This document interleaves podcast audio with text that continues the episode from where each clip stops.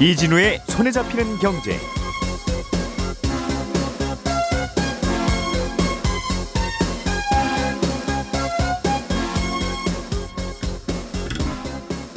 안녕하십니까 이진우입니다. 다음 달부터는 어, 집을 살 때 집값의 80%까지 대출을 받을 수 있게 됩니다. 그런데 이렇게 LTV 규제를 완화해도 서울에서 집을 사는 것은 여전히 쉽지 않을 거라는 얘기가 함께 나옵니다. 어떤 이유 때문인지 좀 들어보겠습니다. 국내 은행에서 2조 원이 넘는 돈이 중국으로 외화로 바꾸어서 송금이 됐는데 이게 어떤 돈이고 왜 넘어갔는지 불분명해서 정부가 조사에 들어갔습니다.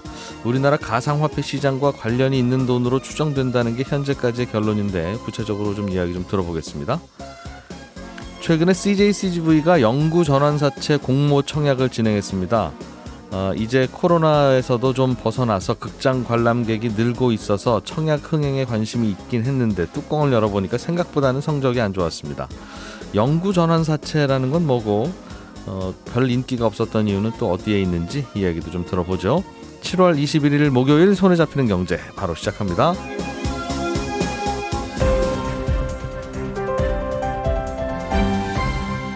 이진우의 손에 잡히는 경제.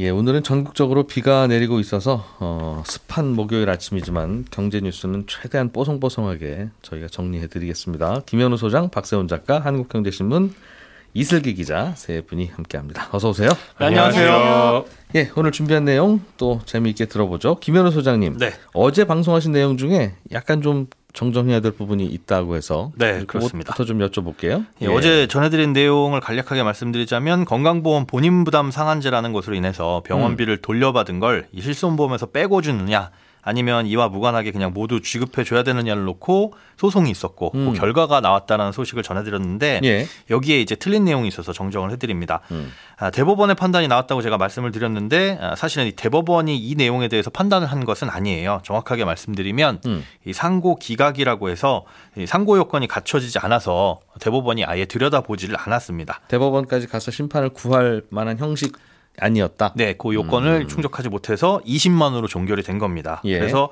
어, 어제 전해드린 내용은 대법원의 판단이 아닌 2심 판단이고 음. 요 사안에 대해서 아직까지는 대법원 판단이 나온 바가 없습니다. 음. 아, 틀린 내용 전달해드려서 죄송합니다. 음, 그렇군요.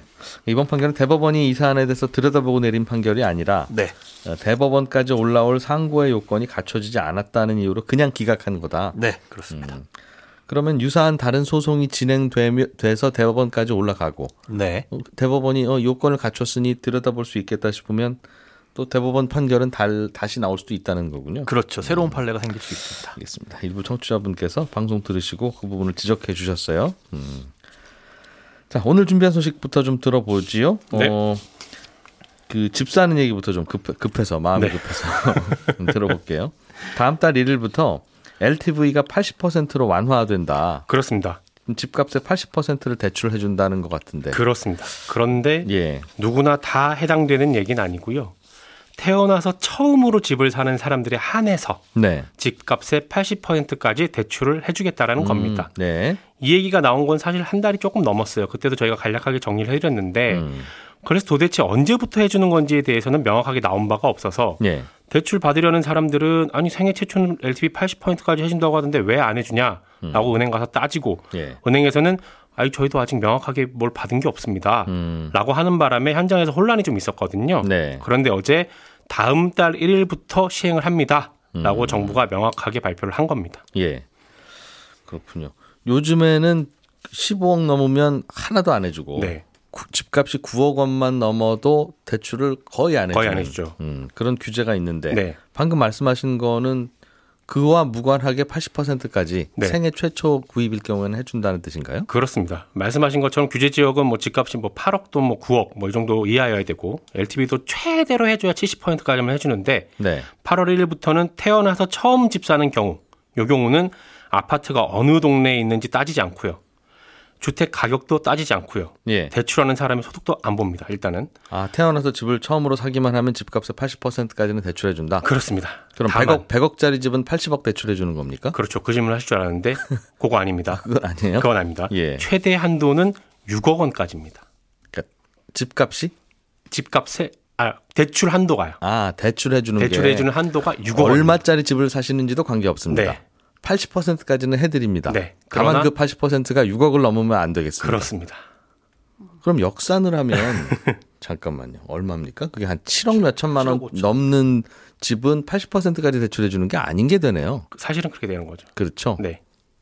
그럼 왜 80%까지 대출해 준다고 그래요? 그래도 7억 7억 5천까지는 그래도 음. 1억 5천 있으면 80% 대출 받아서 살 수 있으니까요. 조금은 풀어주는 거죠. 그리고 그 전까지는 최대 한도가 4억 원이었거든요. 예. 그러니까 최대 한도를 2억 원 높여준 거긴 합니다. 대출을 너무 많이 해주면 집값이 많이 오를 것 같다. 네. 그것 때문에 이러는 것도 이해는 돼요. 돼요. 그렇죠. 다만 이게 생애 최초 주택 구입자에게는 80%까지 대출해 주는 쪽으로 대출 규제를 완화하겠습니다라고 공약을 한 거잖아요. 대선 네. 공약을. 네, 그렇죠. 근데 그래 그랬는데 이걸 해드리는데 약속 지키는데 대출 한도는 6억 원입니다 하면 네. 서울 집 아파트 평균 가격이 한 10억 정도. 10억 넘어간 지가 꽤 오래됐는데 음, 아니면 공약을 할 때 처음부터 좀 잘 고민을 하시든가 네. 어, 라는 생각이 뒤늦게 드네요. 이렇게 들고 음. 말, 말씀하신 것처럼 중위 가격이 한 10억 원 정도 되니까 네. 그래도 한 6억 받으면 4억 정도 있으면 이제 6억 빌려서 살 수는 있- 있을 것 같잖아요. 네.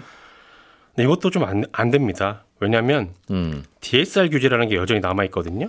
이 DSR이라는 게 내 월급의 얼마까지만 네. 대출을 해주는 개념이잖아요. 예. 은행에서 빌리는 경우는 DSR이 40%입니다. DSR이라는 게 대출 규제 또- 그렇죠. 또, 있는 또 거죠. 있는 겁니다. 소득이 어느 정도 돼야 그래도 대출해 드립니다 하는. 그렇습니다. 예. 1년에 1억 원을 벌어도 4천만 원까지만 빌려주는 개념인데 그러면 최대 한도인 6억 원을 빌리려면 도대체 얼마를 벌어야 하느냐?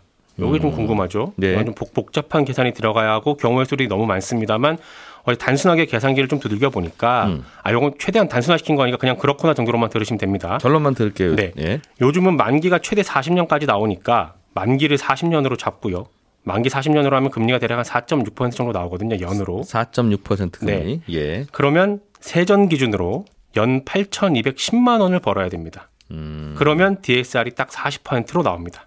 그러면 얼마까지 빌릴 수 있는 거예요? 그러면 6억을 6억 빌릴 수 네, 있다. 6억 원. 음, 그러니까 6억까지만 빌려주는 게 이번 정책인데 네. 그렇다고 누구나 다 손들면 6억까지는 빌려주는 게 아니라 네. 어, 아무리 만기가 긴 대출을 받더라도 1년 연봉이 8,210만 원은 넘어야 된다. 그렇습니다. 혹시 부부면 네. 한 4,200씩 두 명이 벌면 8,200은 넘으니까 네. 그러면 돼요. 네. 부부 합산은 아, 가능합니다. 부부 합산은 가능하다. 그리고 나이가 어릴수록 소득이 아무래도 적을 테니까 예. 정부가 만 20세에서 만 39세까지는 소득 보정을 좀 해줘요. 네. 그러니까 미래에 벌어들 소득까지 합쳐서 DSR을 계산을 하는데 음. 그럼 또 이건 얼마를 벌어야 되냐? 만기 40년 금리 연 4.6%로 계산을 해봤습니다. 예. 만 30세에서 34세는 연 7천만 원 정도, 음. 만 35세에서 39세는 연 7,700만 원 정도 벌면 DSR 40% 가 6억을 나온다. 음. 받을 수 있습니다. 물론 다른 빚은 하나도 없다는 가정이고요. 예. 아까 말씀드린 것처럼 연소득은 부부 합산이니까 음. 맞벌이 하는 분들은 DSR 40% 규제 안에서 최대 6억을 빌리는 게 가능한 분들도 있을 수는 있습니다. 네. 다만 이제 지난 6월 기준으로 서울 평균 중위 매매 가격이 10억 정도 되니까 음. 그 얘기는 LTV를 80%까지 완화한다고 해도 일단 DSR 40% 규제 때문에 연소득이 상대적으로 적은 분들은 최대 한 도인 6억 원을 다 빌리기도 힘들고 네. 6억 원을 다 빌려도 10억 원 하는 집을 살려면 나머지 4억 원은 어디선가 또 구해와야 한다는 거니까 음. 여전히 서울에서 집 사는 건 쉽지가 않습니다. 이 DSR 규제가 있는 한. 근데 또 DSR 음. 규제를 풀게 되면 집을 사려는 수요가 좀 늘잖아요. 근데 공급은 안 돼 있고 음. 수요는 늘게 되면 집값은 오르게 되다 보니 이 규제를 아직까지 못 풀고 있습니다. 그러니까 유- 서울에서 한 6억 정도를 지금 빌리려면 연소득이 7, 8천만 원은 돼야 된다. 그렇습니다. 어, 이리저리 계산을 해봐도. 네. 그럼 저희는 부부인데 네. 남편도 8천만 원인 정도가 연봉이고 어, 아내도 8천만 원 정도가 연봉입니다. 그러면 6억씩 빌려주셔서 12억 빌려줄 수 있습니까? DSR 규제 안 넘어갑니다. 하면 그거는 지금은 또 안 해주는 거죠. 네.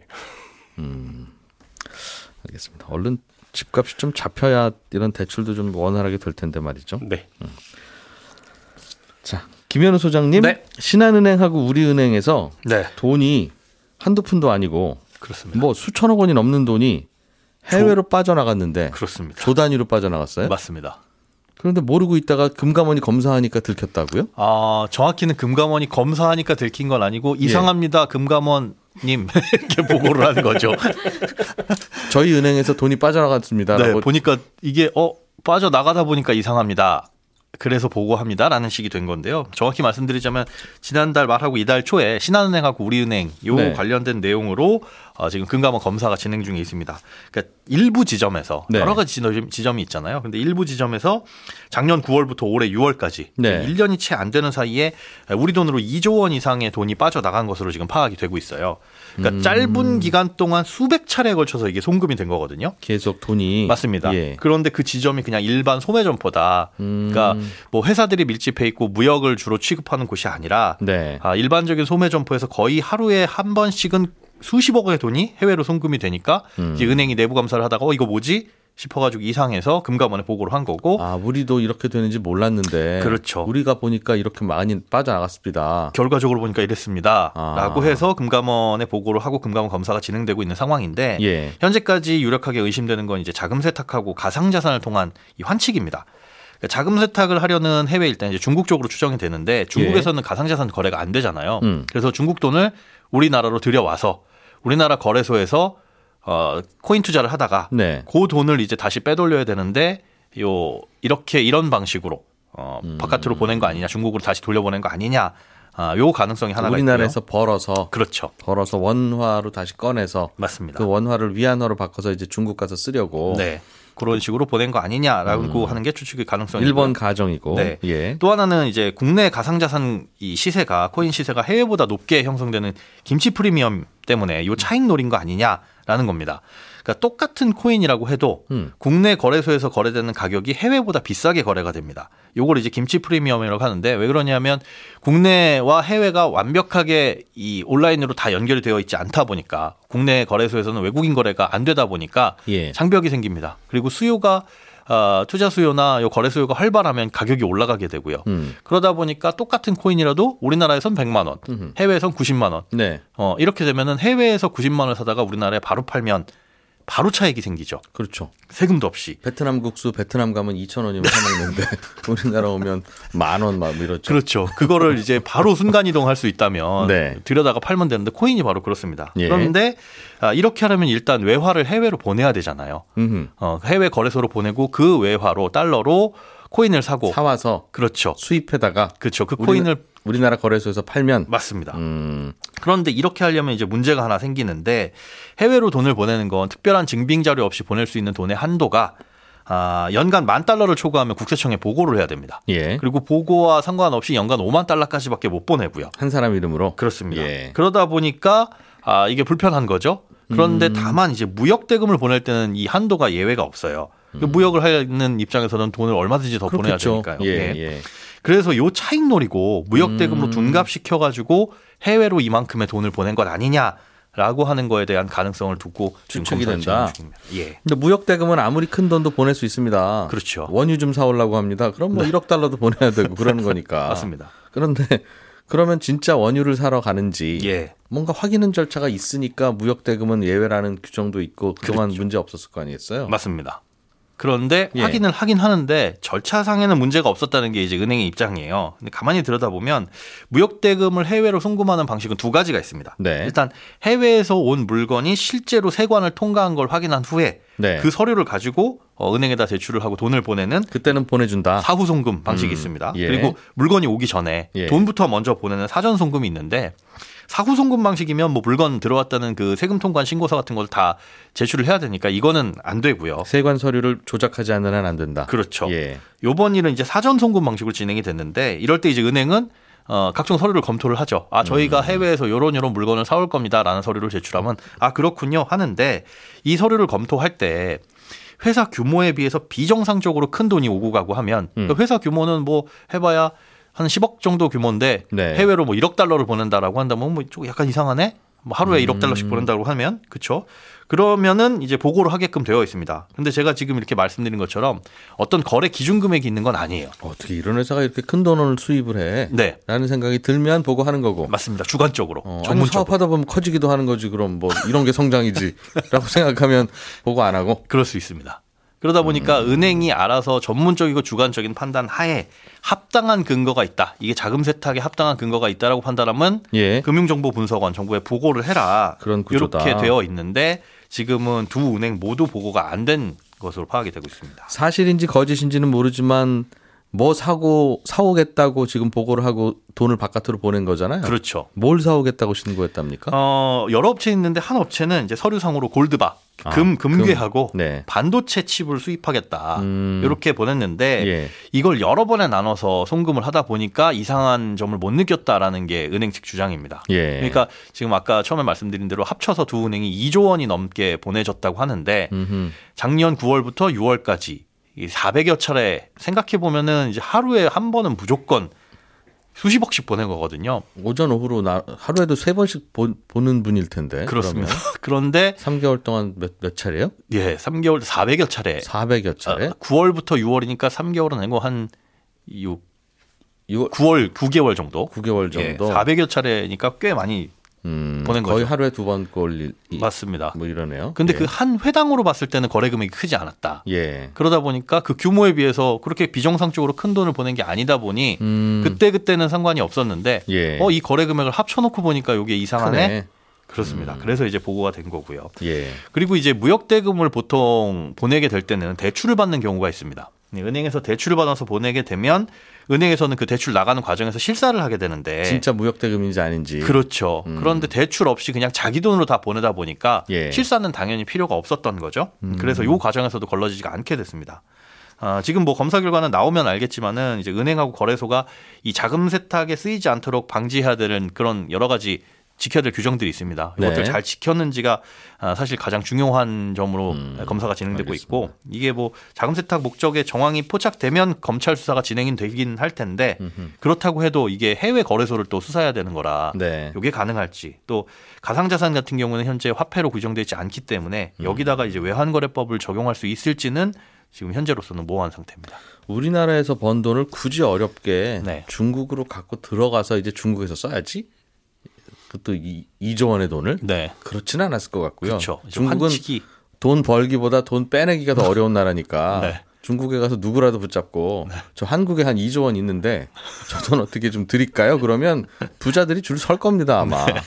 그러니까 그것보다는 아마 그 김치 프리미엄 때문에 그렇죠. 코인 사러 네. 중국에는 이미 채굴도 하는 분들이 있을 거 아니겠어요? 음, 예, 네네. 수천억 원어치 저- 나 채굴돼서 갖고 있는데 그러면 그거 사다가 네, 어, 우리나라 지갑으로 보내서 네, 우리나라에서 팔고 그렇습니다. 뭐 그래서 그럴 가능성이 조금 높아 보이기는 하는데 그럼 뭐 조사해봐야 알겠죠. 예, 코인에 대한 다양한 뭐 시각이 있어서 뭐라고 할 수는 없겠습니다만 이게 가치가 거의 없는 뭔가를 2조 원어치를 수입해 왔다가 판다는 건 예, 예를 들면 사막의 모래를 지금 2조 원어치 사, 사다가 판 거하고 비슷해서 네. 우리나라의 그 외화 문제 하고도 연결되는 것 같아요. 지금 외환 보유액 중에 얼마나 빠져나가는 건 겁니까 네. 이게? 가치가 없는 것만 남고 대신에 외화는 빠져나간 상태가 한, 돼버리는. 한 20억 달러어치 정도 빠, 달러가 빠져나간 거니까. 네. 아, 그래서 그거를 뭘 원유를 사왔다면 그걸로 우리가 이제 생산적인 일을 하면 되니까 큰 문제가 아닌데 음. 고민도 좀 들고 그런 일이 있었군요. 예, 이설기 기자님, 네. CJCGV라고 하는 회사를 저희가 잘 알죠. 어, 아니, 우리 모두 다 안다고요. 아. 영화 보러 가끔 가니까. 근데 이 회사가 돈이 좀 필요했는지 영구 전환 사채라고 하는 걸 팔려고 내놨는데 예. 생각보다는 별 인기가 없었다. 예. 그게 소식이군요. 예. 예. 그렇습니다. 이게 CGV 얘기만 하려는 건 아니고요. 전환사채 이걸 CB라고 하는데 그 구조 같은 걸 좀 말씀드리고 싶어서 갖고 온 겁니다. 네. 먼저 전환 사채라는 거는 말 그대로 주식으로 전환할 수 있는 회사채를 얘기합니다. 음. 회사한테 돈을 빌려주고 만기까지 따박따박 이자를 받다가 만기가 오면은 원금 그대로 상환을 받든지 네. 아니면 정해진 주가의 주식으로 바꿔서 수익을 보든지 둘 중 하나 하는 건데요.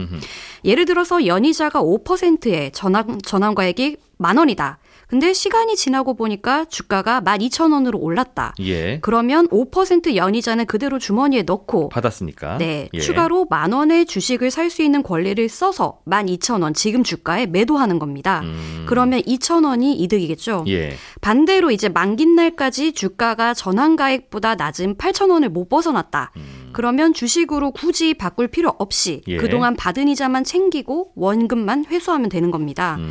이렇게 채권 같이 안전한 느낌도 있으면서 예. 주식 같이 추가 수익을 얻을 수 있는 여지도 있어서 CB를 보통 저희가 메자닌이라고 부릅니다. 음. 예. 메자닌이 이탈리아어로 1층과 2층 사이에 있는 라운지를 뜻하는데요.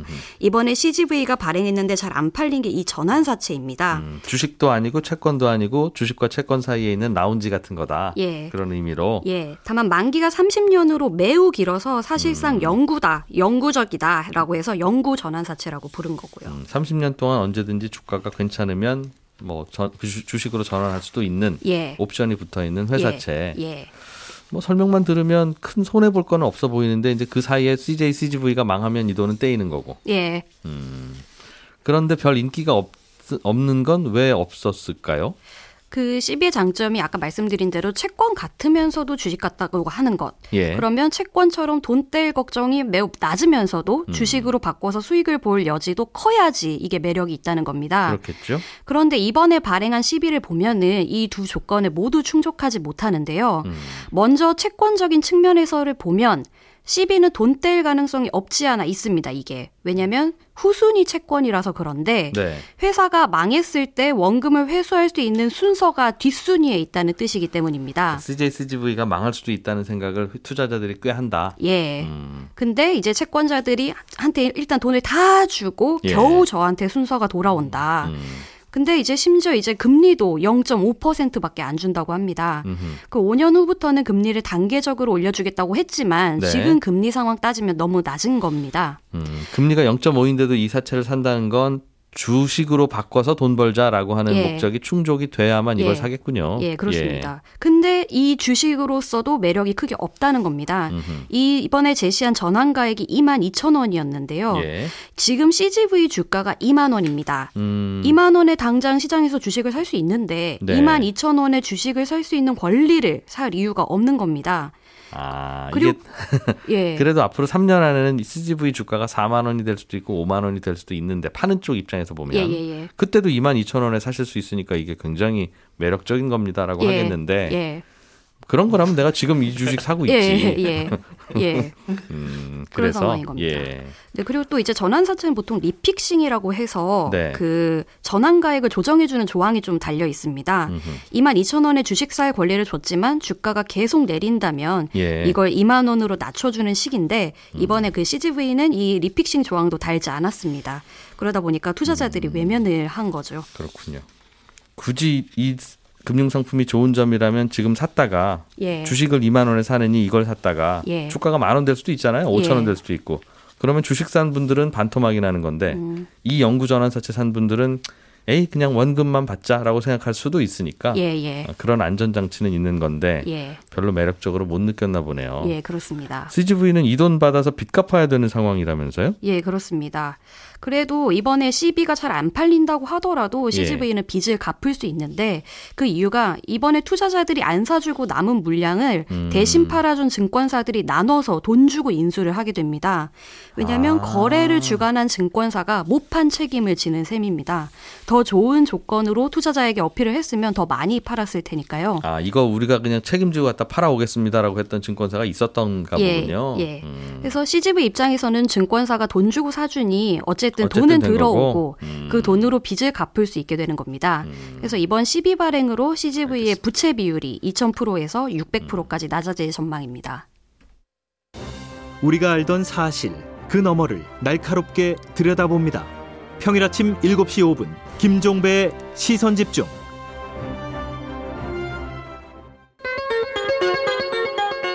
예, 이슬기 기자, 박세훈 작가, 김현우 소장 세 분 수고 많으셨고요. 저는 11시 5분에 이어지는 손에 잡히는 경제 플러스에서 다시 또 인사드리러 오겠습니다. 이진우였습니다. 고맙습니다.